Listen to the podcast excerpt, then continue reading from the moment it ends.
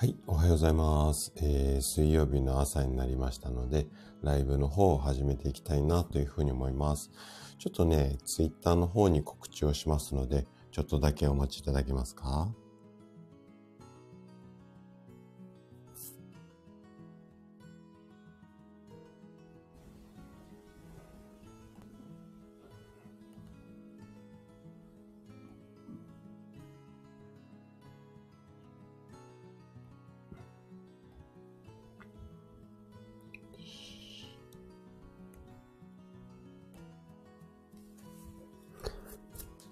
すいません。お待たせしました。改めましておはようございます。高田です。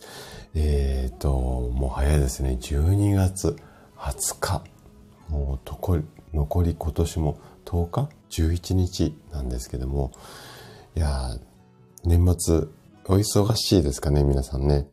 私はもう年末関係なくバタバタはしているんですけれども、まあね、お正月までもう一息だと思いますので、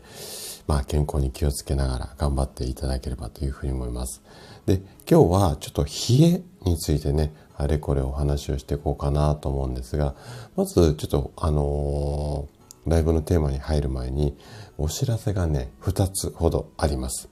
でまず1つ目が、えっと、今年の、えっと、年内の放送なんですけども、えっとね、最後の放送が29日の金曜日、12月の29日の金曜日を今年2023年最後の放送にさせていただいて、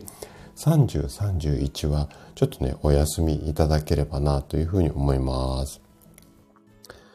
はい。あ、メイさんおはようございます。来てくださってありがとうございます。あそうですよね。はい。あの、小の字がね、ちょっと違うので、あのここね、意外とね、あの、意味違うんですよ。で、えっと、ここについてね、あの、知らないことも、知らない方も多いので、患者さんにお話しすると、ええそうなのっていうことも多いので、ちょっとね、ここをね、話をしていこうかなっていうふうに思います。で、基本的には、冷え症、について、あれこれなんで起こるのかとかどんな症状。で、改善策にはね、もう私が一つお勧めしているとっておきの方法。これが多分、まあ、ちょっと体のことなんでね、100%正解ではないんですが、多くの方に最適解かなと思う、あるね、改善方法をね、簡単なやつなんだけども、紹介しようかなというふうに思っています。はい。あ、そうですか。はい。あの、女性はね、ほぼ、あの、冷え性。で、私の院に来院される女性は、まあ、90%以上、うん、90%ぐらい ?10 人中9人ぐらいは冷え悩んでいます。で、男性も手足が冷えるよっていうのお悩み多いので、もうね、ここは、と、得意中の得意っていうか、同ストライクの内容なので、はい。あの、あれこれ話をしていきたいなというふうに思います。はい。あ、師匠もおはようございます。来てくださってありがとうございます。今日はね、冷えについてね、あの、あれこれ話をしていきます。でね、ちょっと本題に入る前にお知らせのところにまた話戻すんですけれども、で、年内は29日が最後の放送になります。で、おお正月はね、ちょっとあの、充電をさせていただいて、年明けは5日の金曜日。ここを一、一発目の放送にしたいと思いますので、30、31、1、2、3、4までね、ちょっとスタイフはね、お休みをね、いただこうかなというふうに思っています。で、それに伴って、えっと、毎週土曜日にメンバーシップを、えっと、配信をしているんですが、メンバーシップはね、30日土曜日なんですけども、ここはね、一週だけちょっとお休みをいただこうかなというふうに思っています。これが一つ目の、えっ、と、お知らせです。で、二つ目が、えっ、と、昨日ね、放送もさせていただいて、本当にね、たくさんの方から、あの、コメントいただいて、もう、涙流しながらじゃないけども、あの、読まさせて、返信させていただいたんですが、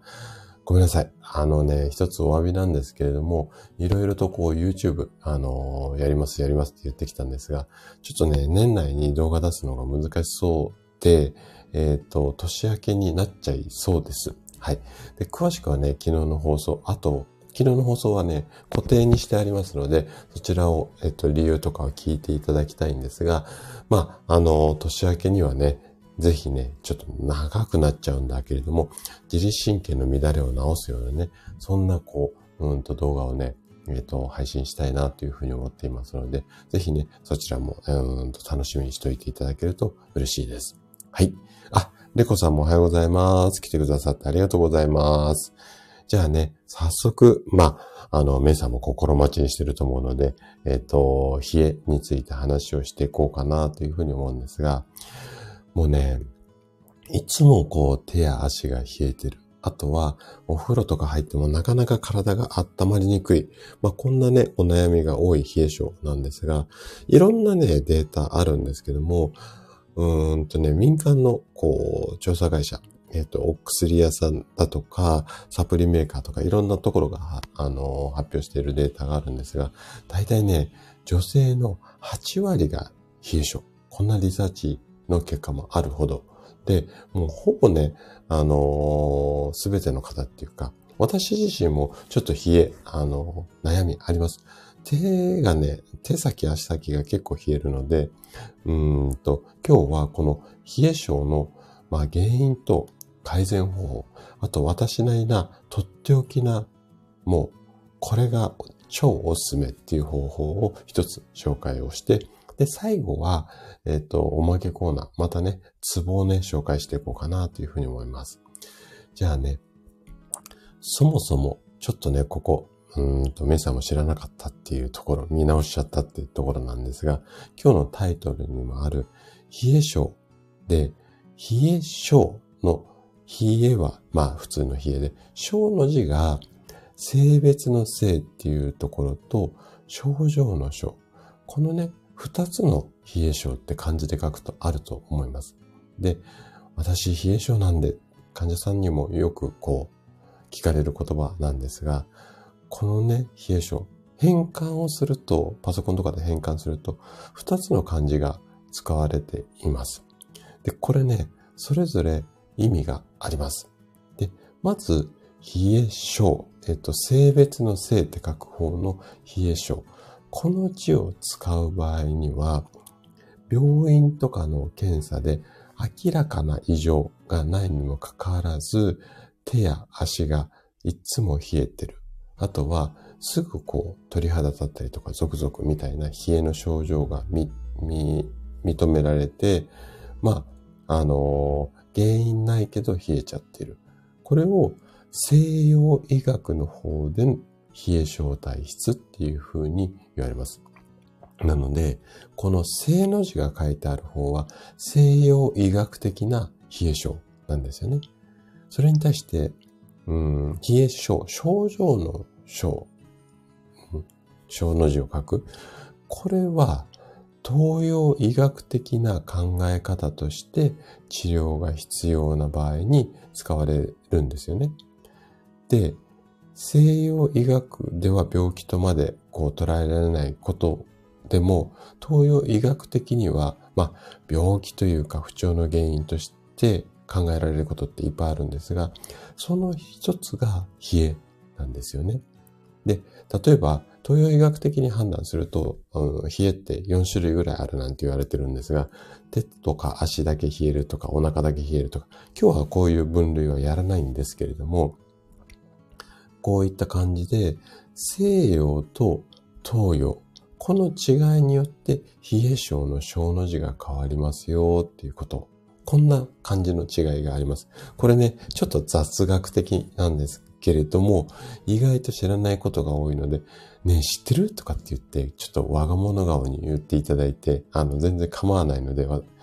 あの、私が著作権持ってるわけではないので、あの、ぜひ、ちょっと雑談チックなこう雑学的にお役立ていただければと思います。はい。あ、山健さんもおはようございます。来てくださってありがとうございます。今日はね、冷え性についてあれこれお話をしていってるところです。で、ちょっとね、雑学が今入ったところなんですけども、ここから本題いきます。じゃあ、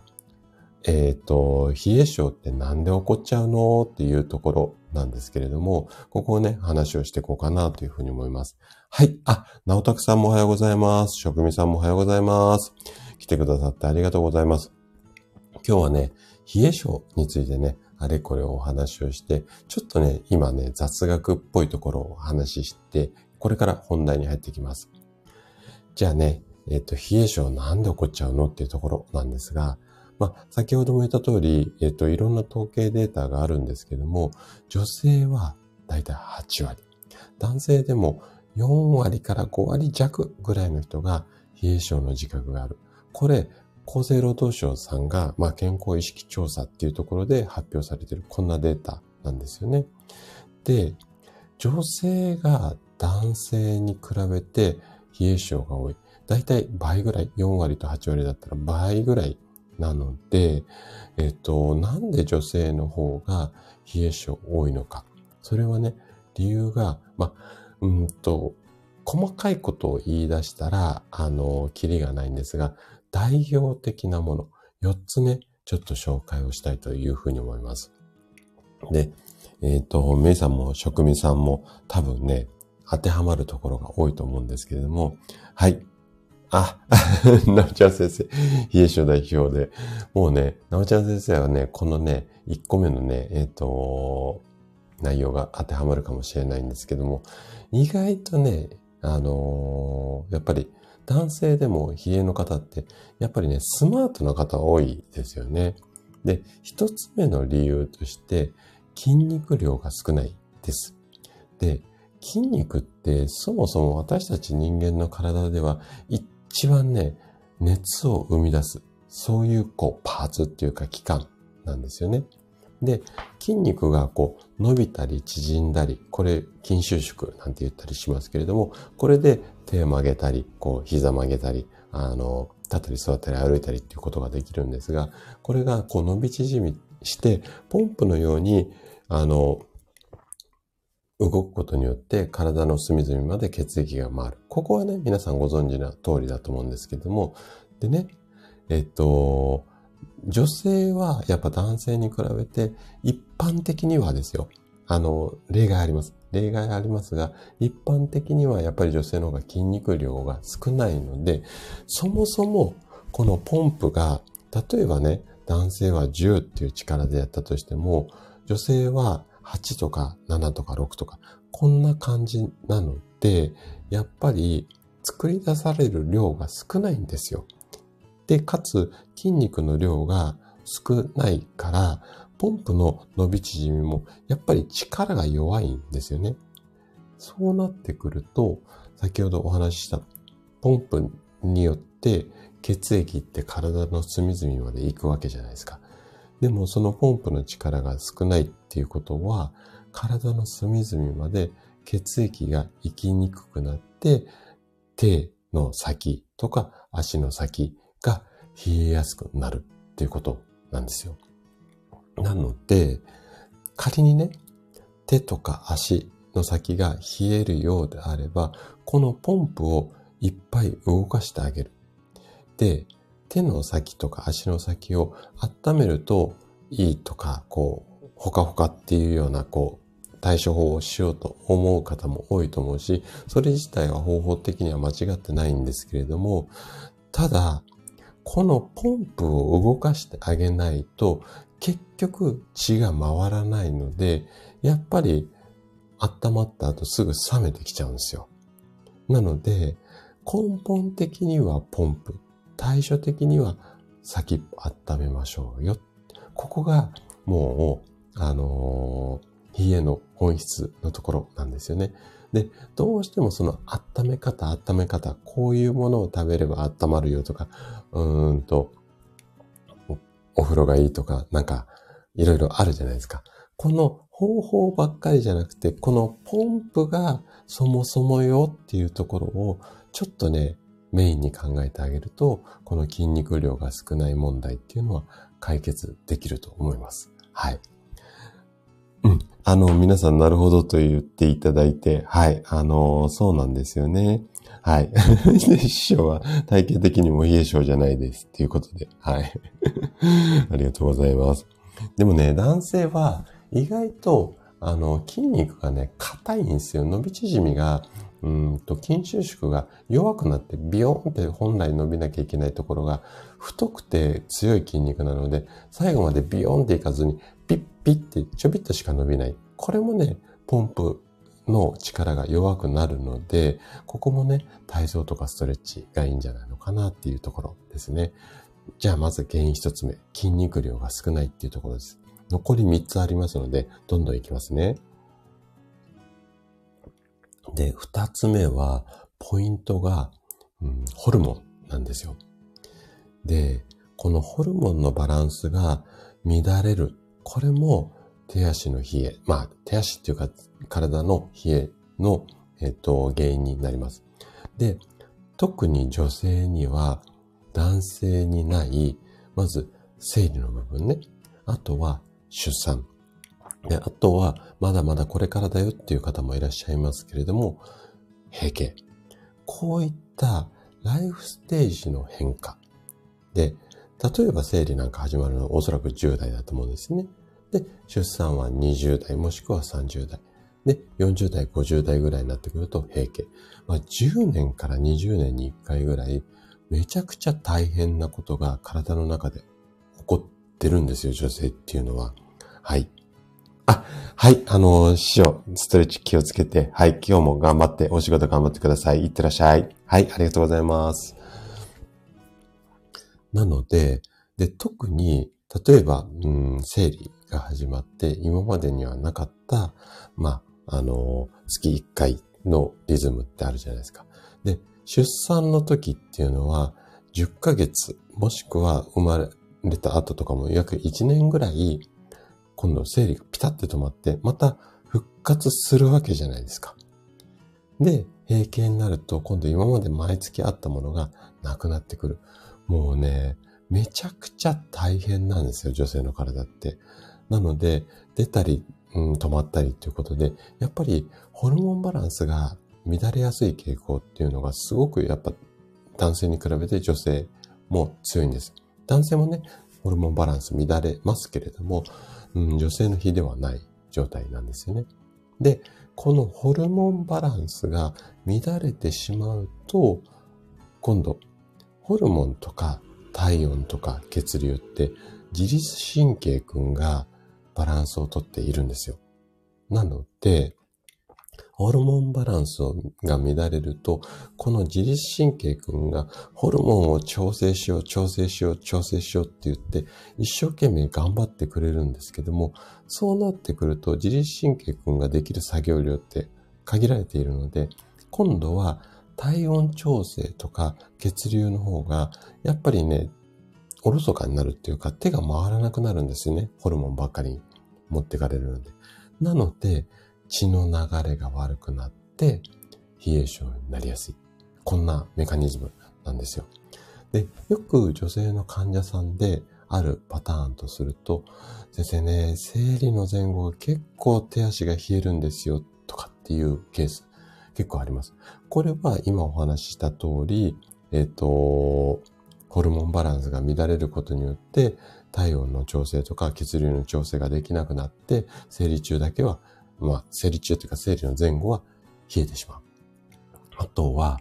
更年期になってくると、冷えがひどくなるっていう方も非常に多いです。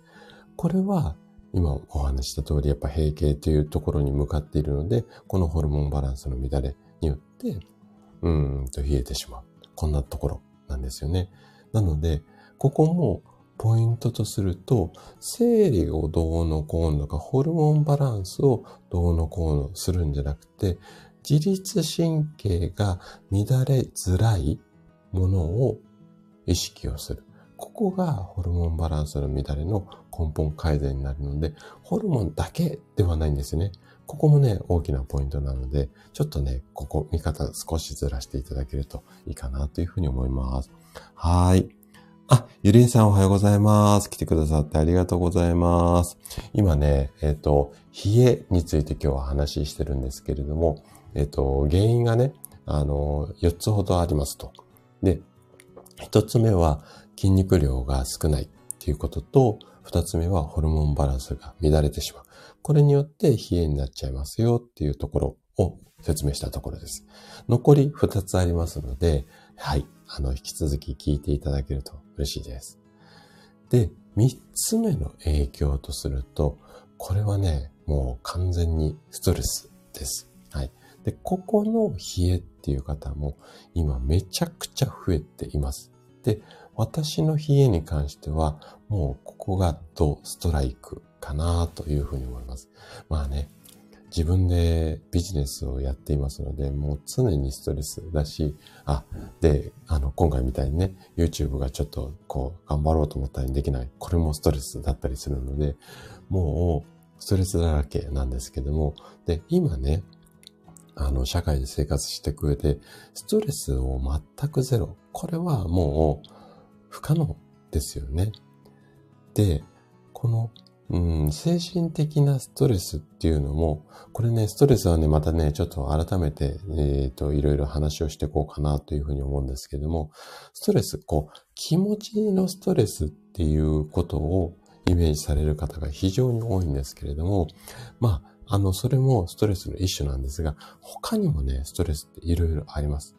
で、例えば今の時期みたいな感じで、急に暑くなったり寒くなったり、まあ、暑くなったりっていうか、数日前はすごいポカポカ陽気でしたよね。で、今は寒いじゃないですか。こういう気温差だったりだとか、あとは音、匂い、光。要は体がね、ビクってする。これも体にとってはストレスなんですよ。で、ストレスがずっとかかりっぱなしになってしまうと、やっぱり人間、命に関わってきますので、なので、ここもストレスをなるべく、こう、うん、かからないようにっていうか、ここでもね、自律神経くんが大活躍するんですよ。で、ストレス状態になると、えっ、ー、と、皆さんご存知の通り、交感神経と副交感神経って自律神経にあるんだけども、これの交感神経が優位になりますよね。で、ここが優位になりすぎるので、今度副交感神経行け、副交感神経行けっていう風に指令を出して、ここがせめぎ合いが、せめぎ合いが発生するんですけども、この交感神経優位で体がキュッてこう緊張しているとき、こういう時が、やっぱりさっきお話した筋肉が伸び縮みしないで固まってるのですね。力入ってるので。ポンプ機能が作用しなくて、血行が不良になってしまって、これで冷えた状態になるってことなんですよ。なので、ここでの、あの、ポイントとすると、ストレスの原因を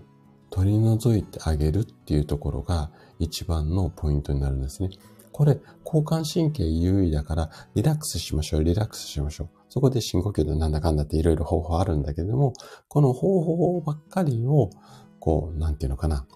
一生懸命対応しようとするんだけども、いや、そもそもなんで緊張しちゃうのっていうところをつっついていってあげないと、やっぱりまた緊張しちゃうと筋肉硬くなっちゃうので、ここもね、ちょっと注意が必要かなっていうところです。うん。で、この4つの中で、ストレスに関しては、もうどうしようもできない。で、まあ、筋肉量が少ないのも、ちょっと女性でも運動してあげれば筋肉量は増えてきたりとか、あとは熱を生み出すような筋肉にはできると思うので、努力次第でなんとかなるんですけども、このね、ストレスだけは自分だけの力では何ともできないと思うので、ここはね、ちょっと4つの原因の中で一番対処しづらいところかな、なんていうふうに思います。はい。じゃあ最後。最後は、ここはね、一番ね、自分で何とかできるところなんですが、ここはもうズバリ生活習慣です。で、例えばなんですけれども、最近女性でもめちゃくちゃ忙しい方が多いので、例えば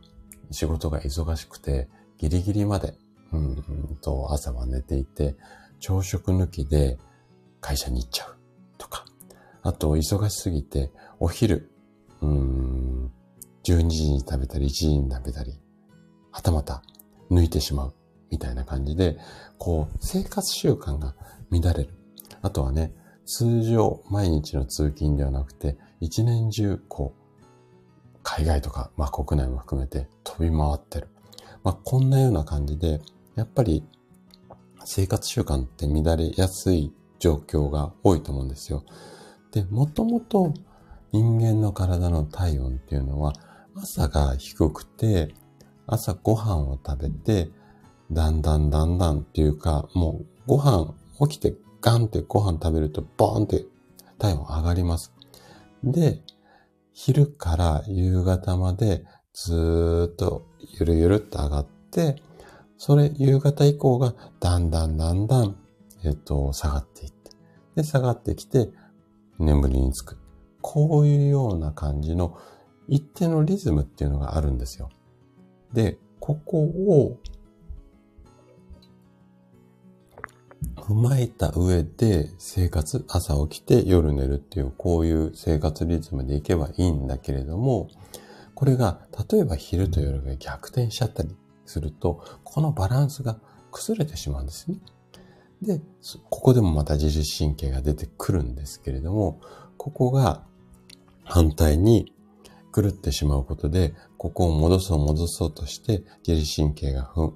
フル回転して、また体温調整の方に力が行くので、それ以外の調整ができなくて、冷え症を招いてしまうということですよね。で、あとは、最近は、やっぱり一年中快適な家、エアコンがだいぶ、あの、浸透しているので、一年中快適な環境にいてしまって、で、部屋の中は快適なんだけども、外がめちゃくちゃ暑かったり寒かったりするじゃないですか。ここの快適と外の厳しさ、ここのギャップが大きいので、いきなりバンって外に出た時に、かなり体がびっくりするんですよ。で、ここでもキュッてなりますし、で、暖かい室内にいて急に外に出ると寒すぎるので、ここを調整しようと思って、また自律神経群がフル回転して、それでしんどくなってくる。こんな感じですよね。なので、この辺は、やっぱり急な変化にならないような、えっ、ー、と、生活習慣を心がけましょうっていうところになります。はい。ここまで大丈夫そうですかね。じゃあ、こういった冷え性になると、まあ、うん、どんな症状出るのかっていうのは、もう冷え性、あの、ベテラン組の方はご存知の通りだと思うので、ここさらっといきたいというふうに思うんですけれども、まあ、冷えになると、えっ、ー、と、手や手とか足の先が冷えてくるっていうことはもちろんなんですが、冷えすぎてくると、痺れてくる。こんな方も少なくありません。で、えっ、と、冷えって先ほどお話した通り、血流が悪くなることで冷えてくるので、この血が流れなくなってくることによって、例えば腸内環境が乱れて、便秘だとか下痢、あとは肌荒れ、くすみ。でよく生体院にいらっしゃる患者さんでは、頭痛、腰痛、肩こり、首こり、このあたりですよね。で、皮膚が弱い方だと、ジンマシンとかアトピー、あとは、そのトイレが近いとか、うん、膀胱炎とか頻尿。このあたりの症状が出てきます。で、冷えって意外と病気じゃないから、まあまあまあまあ治療しなくてもっていうふうにおっしゃる方が多いんですが、これほっとくとね、めちゃくちゃ大変だし、例えば、便秘や下痢みたいな感じで腸内環境に影響が出てくると、腸内環境っていうか、胃や腸って人間の体の免疫細胞の70%を腸で作ってるんですよ。なので、ここがちゃんと機能しないってことは免疫力が下がって、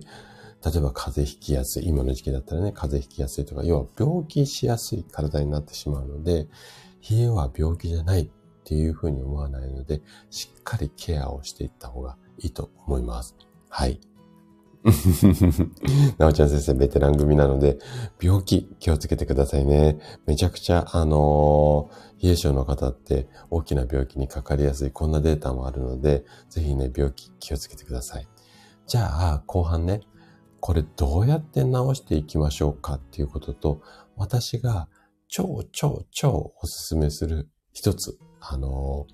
冷え症改善の方法。で、もしかしたらもう、なおちゃん先生はすでに取り入れられてる、うん、ものだと思うので、えっと、この辺のね、とっておきの方法を紹介したいというふうに思います。はい。あ、ヤナさんおはようございます。来てくださってありがとうございます。今日はね、冷えについてあれこれを話をしていて、今ね、ちょうど、うん、原因とか症状終わったところです。で、これから対策方法ですね。はい。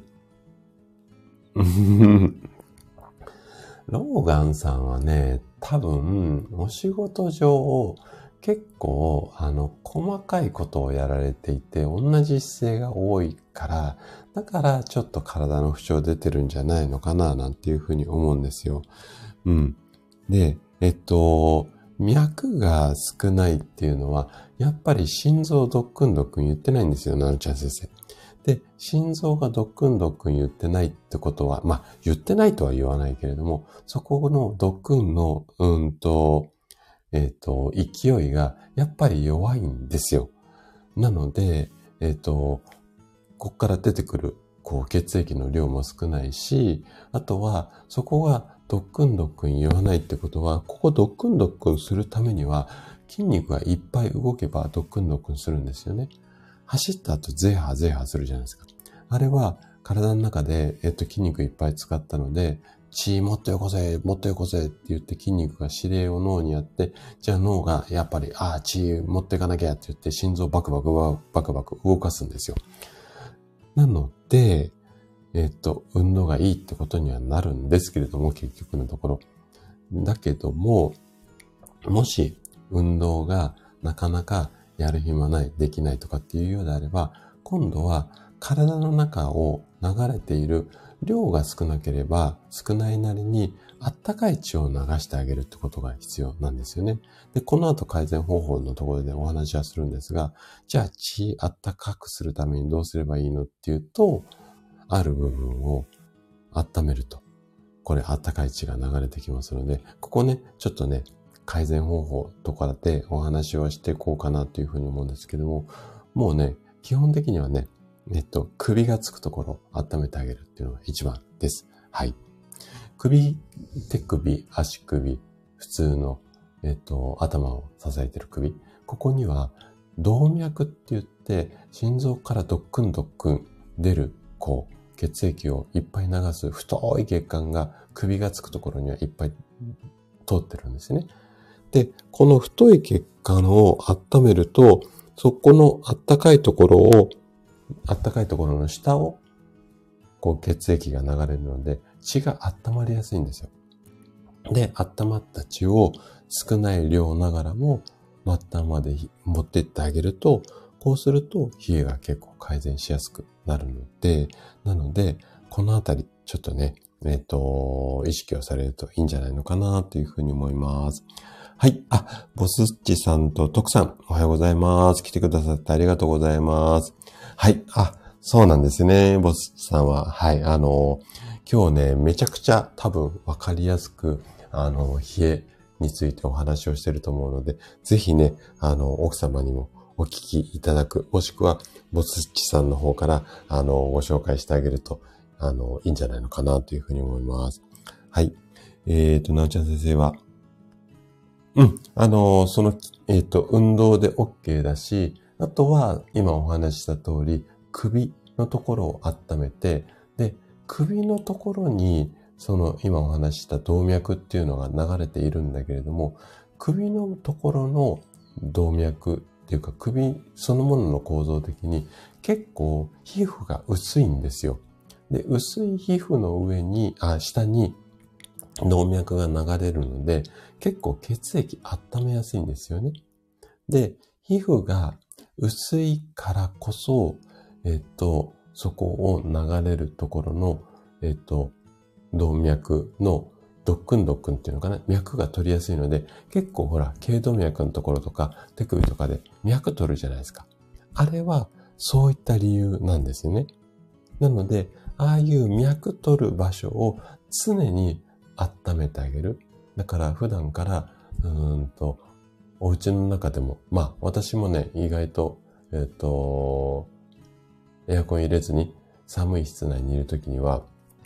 あの、マフラー家の中でもしていたりだとか、こう、手袋もね、ちょっと、こ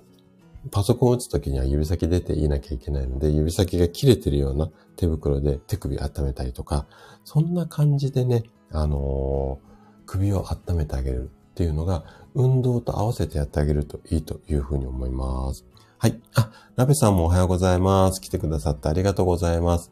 今ね、今日冷え症についていろいろ話をしていたんですが、これからね、ちょうどね、冷えの改善方法からや、あの、お話をしていくところです。はい。えー、なちゃ先生は、あ、いいですね。うん。それでいいと思います。あとはね、もう、直接そこを温めちゃう。うんと、手袋とかマフラーでもいいんだけれども、北海道みたいなのあるじゃないですか。北海道みたいなので、ボンってその温めてあげるとか、あとはね、結構いいのが、お、お灸とかいいと思います。はい。なので、えっ、ー、と、そういうところをやってあげるといいというふうに思います。あ、ラベさん、末端冷え症なんですね。もう末端冷え症も女性の大敵っていうか皆さんもうお悩みですよね。じゃあね、こっからね、改善方法で私が一押しの方法も含めてちょっとお話をしていきたいというふうに思います。で細かいことを言い出したら、キリがないんですけれども、三つね、えっ、ー、と、改善方法、紹介をしていきたいというふうに思います。で、まず一つ目。まず一つ目が、運動しましょうよっていうところなんですけれども、うんと、ちょっと待ってくださいね。えっ、と、あ、水木花さんおはようございます。来てくださってありがとうございます。あ、そうなんですね。霜焼けになってしまう。これは、あの、ラベさんと一緒で、多分末端冷え症の一番、こう、典型的なパターンだと思うので、で、原因のところでね、詳しくお話はしたんですが、要は、手先、足先のところに血がね、あのー、通ってないっていうか、届いてない。もしくは、届いているんだけれども、冷たい血が届いてしまっている。なので、ここがあったかい血が先っぽまでしっかり回って、で、心臓の方にあったかい血が戻ってくる。こういうところを、うーん、体として作っていけば OK なので、これからね、お話しする3つのことをちょっと意識をしてもらいたいです。で、まず1つ目は、先ほどお話しした通り、運動なんですけれども、これね、運動しましょうって言うと先生、時間ないのよっていうふうに言われる方多いので、ここはもう運動っていうよりも歩きましょうっていうことなんですよね。で、もう体の熱がやっぱ大切だって冒頭お話ししましたけども、熱作るのはやっぱり筋肉なんですよ。筋肉が伸びたり縮んだりすると、あのー、やっぱり熱生み出しやすいので、なので、例えばエスカレーター使ってるところを階段利用するだとか、うんと、ちょっと、うん遠めのスーパーまで時間あるときには買い物に行く。もしくは、どうしても時間ない方は、例えばね、上手に自転車なんかも活用してあげて、で、スーパーとかにお買い物つくじゃないですか。で、本当にね、時間ないのは重々わかるんだけれども、だけれども、できたらスーパー行ってすぐ買い物するんじゃなくて、スーパーの周りをぐるっと一周してください。で、大きな店舗だと、多分、外周一周すると5分くらいかかったりする店舗とかもあると思うので、ここで運動一つできちゃいますのでで、毎日お買い物とか行くと思うので、ぐるっと一周回るだとか、あとは、あのー、売り場の中って言いたいところなんだけれども、まあ、今の時期はそうでもないんだけれども、スーパーの中って女性がよく行くこの食品コーナーってめちゃくちゃ寒いんですよ。もう冷蔵庫がガンガン、あの、あるので、うんと、冷凍食品のところもあるし、お肉、お魚のところも、要はでっかい冷蔵庫がいっぱい口開けているので、やっぱスーパーの中寒いので、できたらスーパーの外をぐるっと一周して、それからお買い物する、みたいな感じで、とにかく歩く習慣、ここをね、つけるようにしてあげる。ここがね、まず一つ目の対策ですね。うん。あ、はいはいはい。あの、エル先生のね、エクササイズですよね。はい。えー、っとね、基本的にはその運動とかも、えっと、大腿四頭筋って言って太ももの筋肉。これが人間の筋肉の中で一番大きな塊なんですよ。なので、太ももの筋肉を曲げたり伸ばしたり、要は踏み台昇降みたいな感じとか、あの、こう更新するような太もも上げ運動あるじゃないですか。ああいう運動をしてあげると一番短時間で心臓バクバクします。はい。だけども、いきなりやっちゃうといきなりこうバクバクしすぎるので、ここ注意必要なんだけども、太ももの筋肉、うん、踏み台昇降でもいいし、あとスクワットみたいなのでもいいですよね。あとはちょっと大股で歩く。そんなことをやってあげるといいと思います。はい。えーと、メイさんは、今日は雪が20センチ。あー、はい。あのー、気をつけてお出かけください。はい、いってらっしゃい。転ばないように気をつけてください。はい。えー、っと、ラベさんが下半身が冷えるのが良くないのでしょうね。うん、そうですね。で、下半身が冷えてしまうと、胃や腸が冷えるし、女性の場合は胃や腸の周りに子宮だとか膀胱っていう、こう、女性にとって大切な臓器が入ってるんですね。で、このあたり、子宮とか膀胱のあたりって、やっぱりね、ホルモンバランス、さっきあの原因のところでお話しした、ホルモンバランスの調整にかなり大きな働きをしているので、このあたりが冷えてしまうというのはめちゃくちゃこう良くないです。なので、えっと、そのあたりはね、えっと、意識をしていただきたいんですけれども、まずね、あの改善策としては一つ目、うんと、運動ですね。で、二つ目。二つ目は、お砂糖たっぷりじゃありませんかっていうところなんですけれども、これ、うんと、この言葉私あんまり好きじゃないんだけども、中年以降になると、やっぱりね、冷え性の悩みを訴えてくる方非常に多くなります。でね、これはやっぱり血液がドロドロ、もしくは、あの、動脈硬化って言って、血管の中のうんと内壁、内側に、やっぱね、油がね、溜まり切ってくるんですよ。長年の食生活の影響で。で、この血管が詰まってくると、やっぱ血流れづらくなるので、これが原因で、うんと、冷え性になりやすいので、なので、砂糖や油、たっぷりのもの、食べないようにしませんかっていうところなんですよね。はい。ここなんとなくちょっと、う、やべえっていう方も多いかもしれませんけれども、この食事の改善、この後ね、ちょっと食事のところをもう少し深掘りをしていくので、えっと、ここはさらっといきたいと思うんですが、お砂糖と油どうでしょうかっていうところなんですよね。はい。うん。なおちゃん先生、私のことうん。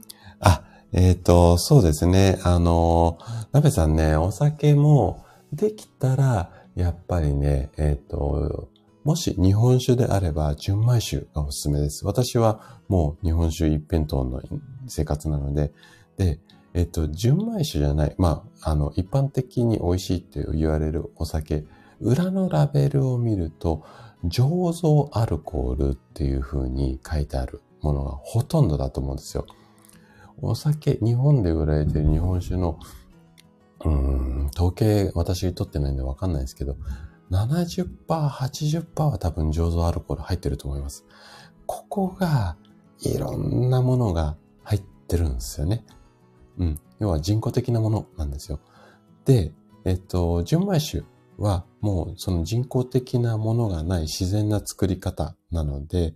できたら純米酒をお勧めしたいなというふうに思います。で、商品によってはね、結構純米酒の方が、うんと、普通の、うんと、醸造アルコールより、入りよりも安かったりする商品もあるので、この辺ね、ちょっと意識をして取っていただけると、ラベさんいいんじゃないのかなというふうに思います。はい。なおちゃん先生は、そうですね、年末年始はもう、ある程度、まあ、しょうがないかなと思うので、食べ過ぎた次の食事はちょっと控えめ。こんな感じでね、一日を通してバランス取ってあげるといいんじゃないのかなというふうに思います。うん。あ、焼酎なんですね。うん。あの、お湯割りいいと思います。うん。あの、お湯割りいいし、あとは、やっぱりお酒に関しては、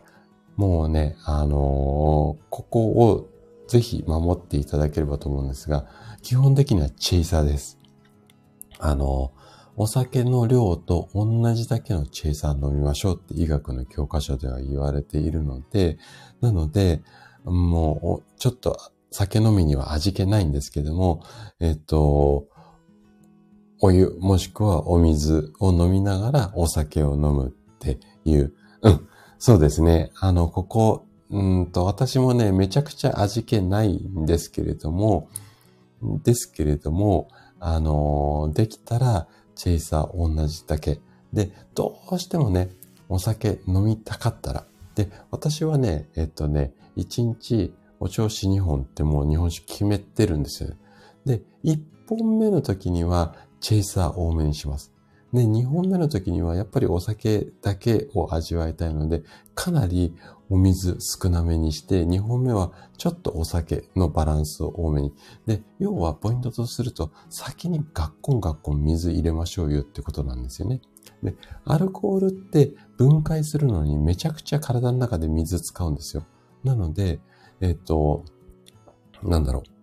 先にアルコールバーって入れて、後から水を入れると、もう体がね、カラカラ状態になるので、先に水たんまり入れといて、そこにアルコールを入れていくと、ちょっと味気ないですけどね。味気ないですけど、そういう風にやっていくと、この辺、血液ドロドロサラサラ問題も解決しやすくなるので、ちょっとね、一つ意識していただけると。できる範囲でいいですよ。お酒まずくなるぐらい水入れちゃうと、ちょっと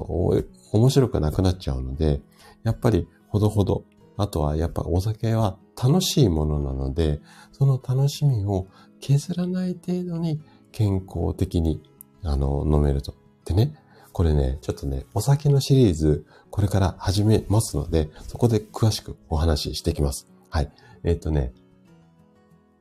今日、あれ？今日からお話しするつもりなので、ちょっとお酒のシリーズはやっていく予定にしてますので、ぜひね、そちらも、はい、あの、合わせて、えっ、と、ちょっとこれごめんね、宣伝になっちゃうんだけど、100歳まで楽しくお酒飲める究極の方法みたいな、こんなシリーズをね、ちょっとあの、やっていこうかなと思ってますので、一応今日、ん？確か今日からの予定だったはずなんだけども、今日からスタートする予定なので、だから、えっと、明日の配信ですね。えっと、今日収録するやつからそこに行こうと思ってるので、明日の配信からそれになる予定なので、ちょっとね、そちらのシリーズも楽しみにしていただけると嬉しいです。はい。うーんと、そうですね。そう、職味さんさすが。もう、めちゃくちゃチェイサー大切ですね。あ、はい、あのー、NY さんからも以前、こう熱望されていて、あとね、酒飲みリスナーさんからも、やってくれっていうのをすごく言われていて、で、私自身もね、ちょっとね、100歳までお酒楽しみたいので、それも含めて、ちょっとお酒の正しい常識、正しい飲み方、こんなシリーズをね、そうね、30話、40話ぐらいいけると思うんですけど、新たにちょっとこう、うん、書籍とかも引っ張り出して、えっと、勉強し直してるところもあるので、このシリーズ、あの、始めていきますので、ぜひね、そちらも楽しみにしていただけると嬉しいです。はい。じゃあね、ちょっと脱線しちゃいましたけども、二つ目の対策がこれです。で、三つ目。ここに私が一押しの方法隠れているんですが、飲み物。これ意識しましょうよっていうことです。で、冷え症改善の一番の特効薬って私は思ってます。これ人それぞれ合う合わないあると思うんですけども、私は一番これがおすすめだし、これなら運動よりも続けやすいと思っている方法があって、これが朝起き抜け、もしくは毎食前に左右をコップ一杯飲みましょう。この作戦なんですよね。うん。食事でもまあ、冬はそんなにないと思うんだけれども、夏場なんか冷たいものが多くなるじゃないですか。なので、朝の起き抜けはもちろん左右飲まれてる方多いとは思うんですが、食事の前、食事の前にも左右を飲んであげて、胃や腸を温めてあげて、そこに、まあ、冷たいものなり温かいものなりの食事を入れていく。このね、左右作戦。これはね、もう冷え性で一番お勧めしたいポイントなので、このね、左右をやってもらいたいんですが、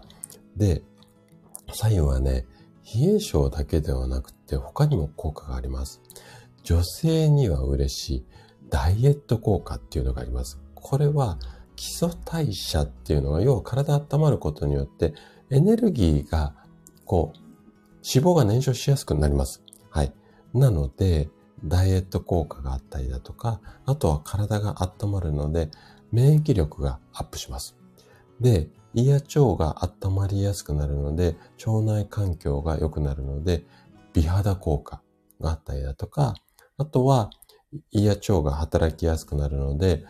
うんと、前動運動って言って、要は物がしあの、食べたものが消化吸収しやすくなるので、デトックス効果。このあたりがありますので、もうね、左右はめちゃくちゃおすすめです。はい。で、そうなんですよ。ラベさんね、あの、朝一杯左右飲むよっていう方多いと思うんですが、例えばなんですよ。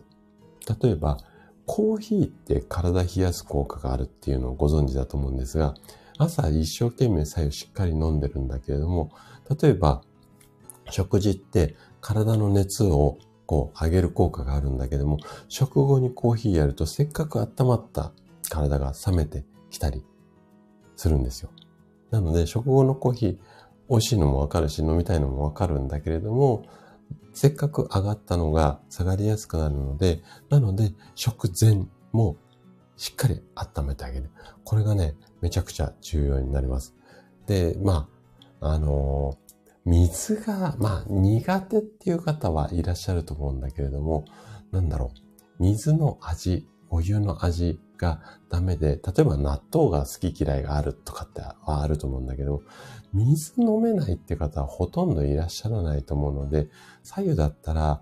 手間の問題で好き嫌いはほとんどないと思うので、誰でもできるものだと思うので、なので左右おすすめしてます。でね、意外と知らないっていうか、左右の作り方。これね、ちょっとね、あのー、違うんですよ。違うんですって何が違うのかっていうと、水道水から作る場合と、ミネラルウォーターから作る場合、これね、ちょっとね、やり方違います。簡単に紹介しますね。水道水っていうのは、やっぱりね、ちょっといろんなお薬、要は塩素系の不純物が含まれているので、煮沸したいんですよ。なので、一回夜間でお湯を沸騰させてください。で、基本的には10分以上沸騰させろっていう風に教科書には書いてあります。で、一回沸騰したお湯を自然に冷ますんですよね。で、自然に冷まして、50度ぐらい、ちょっと厚めの状態で、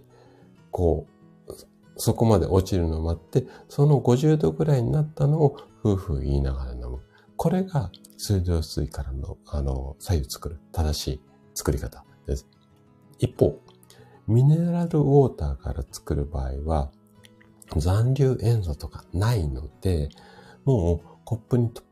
入れちゃって、で、えっと、電子レンジを使って温めてあげる。うん。で、これを温まったものを飲む。こんな感じで OK です。なので、水道水とミネラルウォーターだと、ちょっと作り方違うよ。これはね、覚えておいていいんじゃないのかな、なんていうふうに思います。はい。あ、ゆきさんおはようございます。来てくださってありがとうございます。今日は、うんと、冷え性について、あれこれ話をしているんですけれども、えっ、ー、と、まあ、対策とかね、ちょっと、あの、終わってしまったので、一番はね、左右飲みましょうっていうこと、あの、今、対策としてお話をしたところです。はい。で、えっと、左右なんですけれども、あ、そうですね。ちょっとアーカイブ聞いていただけると、結構、結構って自分で言うのもなんだけども、めちゃくちゃ多分冷え性の原因とか分かりやすくお話できてると思いますので、なので、えっと、聞いていただきたいのと、あとはね、左右ね、飲み方もね、ちょっと注意しなきゃいけないところがあります。で、えっと、基本的にはね、1日、まあ、1リッターから1.5リッターでいいかなというふうに思うんですけども、私はね、もうちょっと多めに飲んでるんですが、これ個人差あるので、医学の教科書だと 800ml ぐらいでいいよって言われてます。で、それ以外にもお水、いろんなシーンで、まあ、お味噌汁とかも含めて飲んでいると思うので、まあそれぐらいでいいというふうに言われていて、で、これ重要なんですけれども、ちびちび飲むっていうことです。で、大体、コップ一杯って 200ml で計算されることが多いんですが、こういうこう、医学的っていうか栄養学っていうか、健康のことを話すると。なので、800ml1 日取ろうと思うと、200×4 でいいので、朝起き抜けに飲むじゃないですか。で、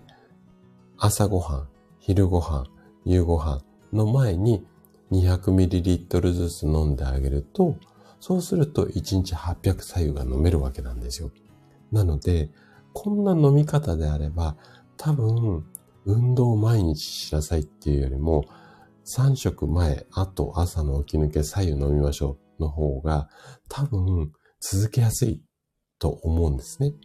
なので、こんな感じで飲んでいただきたいんですが、ただし、この量を制限しなきゃいけない人っていうのもあります。で、まず一つ目、病気の方ですね。これね、腎臓に病気がある方って、ちょっとね、左右、左右っていうかお水飲みすぎると支障がある場合もあるので、これはね、お医者さんに相談してください。あとはね、むくみがひどい方に関しても、ちょっと水の飲み方考えなきゃいけないパターンもあるので、なので、ここはちょっと注意が必要かな。でも基本的には、病気とかめちゃくちゃ、ね、むくみひどいっていうのは、もうね、パンパンで、えっと、夜だけパンパンじゃなくて、もう朝からパンパンっていう人は、ちょっと、水入れすぎちゃうと、かえってパンパンになりすぎちゃう場合もあるので、ここ注意が必要なんですけども、そうでなければ、ごくごく一般的に普通に生活されている方であれば、まあね、左右飲んでください。とにかく左右飲んでください。もう、一日えっ、と、4回。朝昼晩。あと起き抜け。ここで 200ml ずつコップ1杯ずつ左右飲んであげると、多分、数ヶ月後には、ちょっと症状楽になるはずです。なので、あの、めちゃくちゃおすすめなので、左右ぜひ飲んでみてください。はい。ということでね、今日ここまでがお話ししたかったところなんですけれども、最後におまけコーナー行きたいというふうに思います。はい。もう一部のマニアの方にはね、ご好評で毎回やれって言われてるんだけれども、まあ、ツボばっかりだとね、ちょっと面白くなくなっちゃうと思うので、たまに違うものを入れるんですが、やっぱりね、ツボ押し結構好きな方、はい、多いと思うので、今日は冷え性に効くツボっていうのを4つ紹介していこうというふうに思います。でまず1つ目。まず1つ目は、これもね、めちゃくちゃあのー、有名な壺なんですけれども、三陰交っていう壺があります。三陰交ですね。これはもうおまけコーナーで結構常連になってきている壺だと思うんですが、足の壺になります。で、えっ、と、内くるぶしから、うんと、指3本とか4本ぐらい上のところにあって、えっ、ー、とね、三陰交、ひらがなでいいと思います。三陰交スペースツボっていう風に検索をすると出てくると思います。はい。あの、えっと、ボスさんね、これね、あの、奥様に教えてあげてください。で、この三陰交は、冷え性だったり、あと生理不順なんかによく効くツボっていう風に言われていて、で、ここをまあ、足のツボなので親指でいいと思いますので、まあ、5秒から10秒ギューッとして、パッと離す。で、もう一回押してっていう形でやってあげるか、もしくはもうここを温めてあげる。こんな感じがいいと思います。ここはね、多分ね、押しやすいツボだと思うので、まず一つ覚えていただきたいのと、はい。うん。はい。えっ、ー、と、三陰交ですね。はい。うん。そうですね。職人さん、これね、生理痛のツボとして有名なんですけれども、うんと、生理痛に効くっていうふうに紹介されることが多いんですが、意外や意外、冷え性にも効くツボっていうふうに言われています。これ一つ目ね。で、二つ目が、大小です。太いに衝突の小で大小ですね。で、これは、えっ、ー、とね、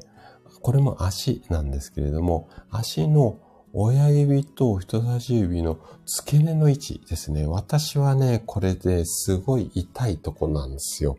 押すと。で、ここは冷え性っていうよりも、先ほどお話しした通り、冷え性の原因として自律神経の乱れがあるんですけども、自律神経失調症に効くって言われてるツボの一つであります。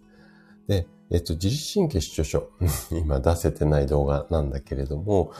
これで悩む方っていうのは足の裏がね、結構ガチガチになってる方が多いので、めちゃくちゃね、マッサージしたりするんですが、このね、対処っていうところ、いいと思います。で、自律神経の乱れとか、ストレスとか頭痛、うん、を和らげて、まあ、冷えもね、改善したりするので、このね、対処、いいですね。うん。あ、ラベさん素晴らしいですね。足裏はね、足の指とか足の裏はね、もうね、毎日押してあげてもいいし、でもね、足はね、結構ね、しっかり押そうと思うと、なかなか大変なんですよ。大変なので、まあ、ゴルフボールとかでゴリゴリやってあげたり、あとはつぼ押しの棒100 100円ショップで売ってると思うので、こういったちょっとグッズ使ってあげるといいんじゃないのかなっていうふうに思います。はい。じゃあね、残り2つですね。で、またこれね、3つ目、足なんですけれども、これは優先っていうツボです。これも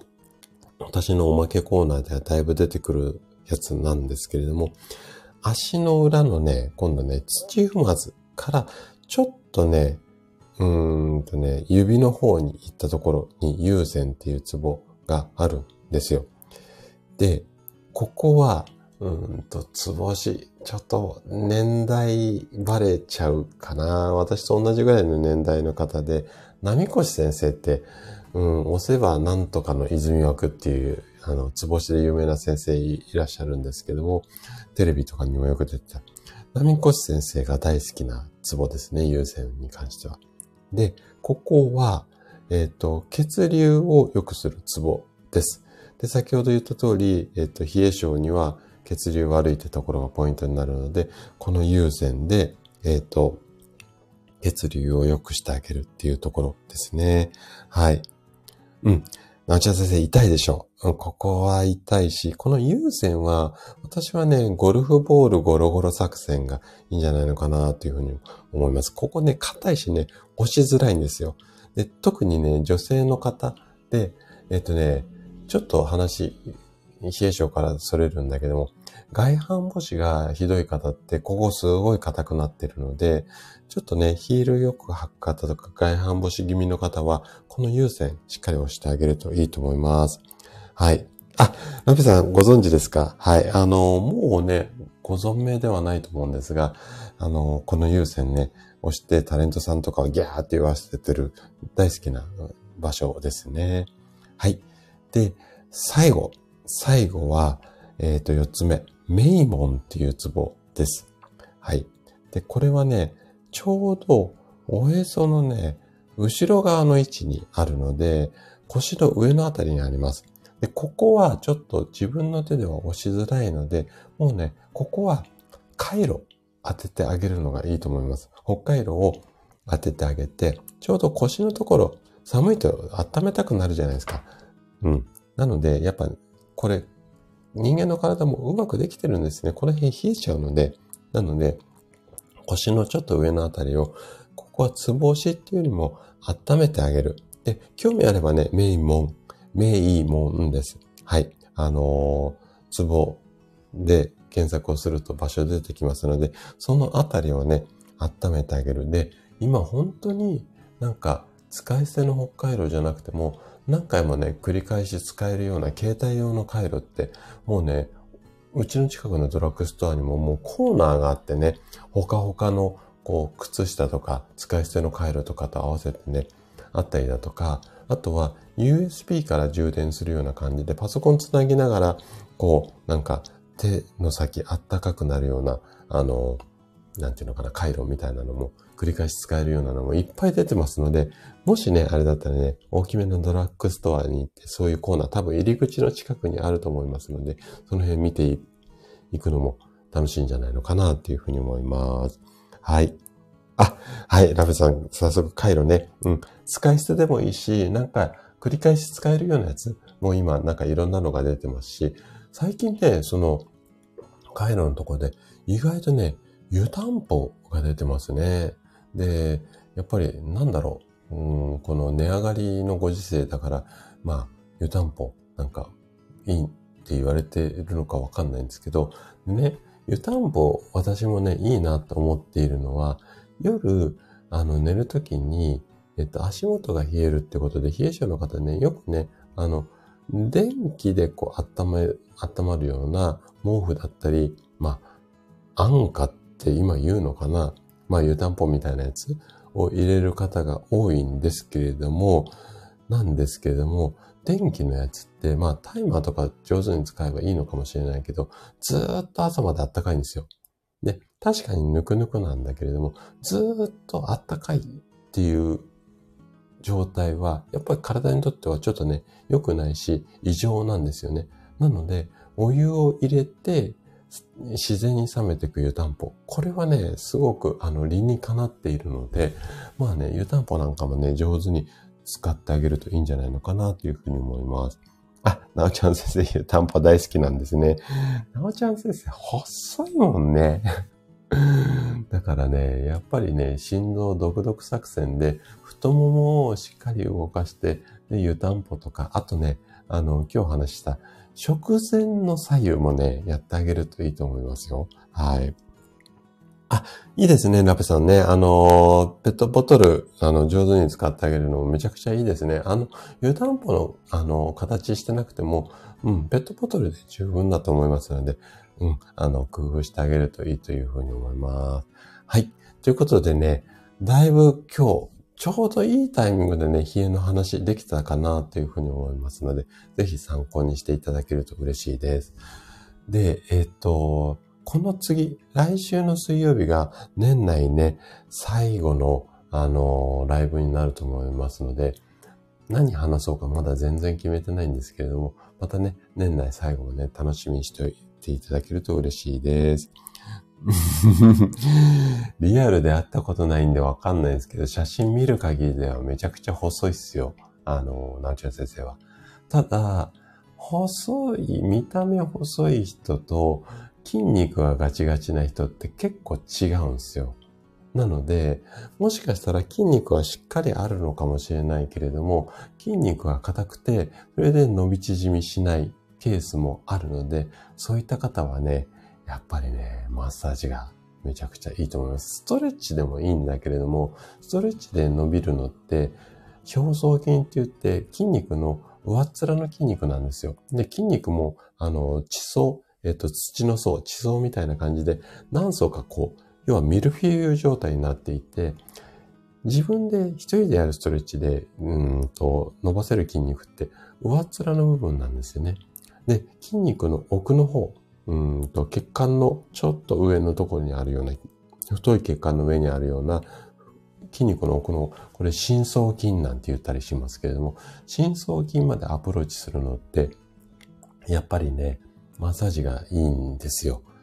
で、えっと、チェーン店のマッサージ屋さんは、こう、体揺らしてこう、揉みほぐすじゃないですか。あれは、表層筋、表面の筋肉だけしか緩みません。なので、しっかりグイってこう押し込むようなマッサージあるんですけど、私がやってるのはそっちの方なんですけれども、それだと、あの、コリの芯っていうか、その、深層筋までアプローチできるので、終わったらね、皆さんね、体ポカポカするって言うんですけれども、それは深層筋がしっかり緩んでる証拠だったりするんですよね。なので、えっ、と、そういった感じで、あの、お近くにね、いいマッサージとかあればね、そういうのも上手に使ってあげるといいんじゃないのかなっていうふうに思います。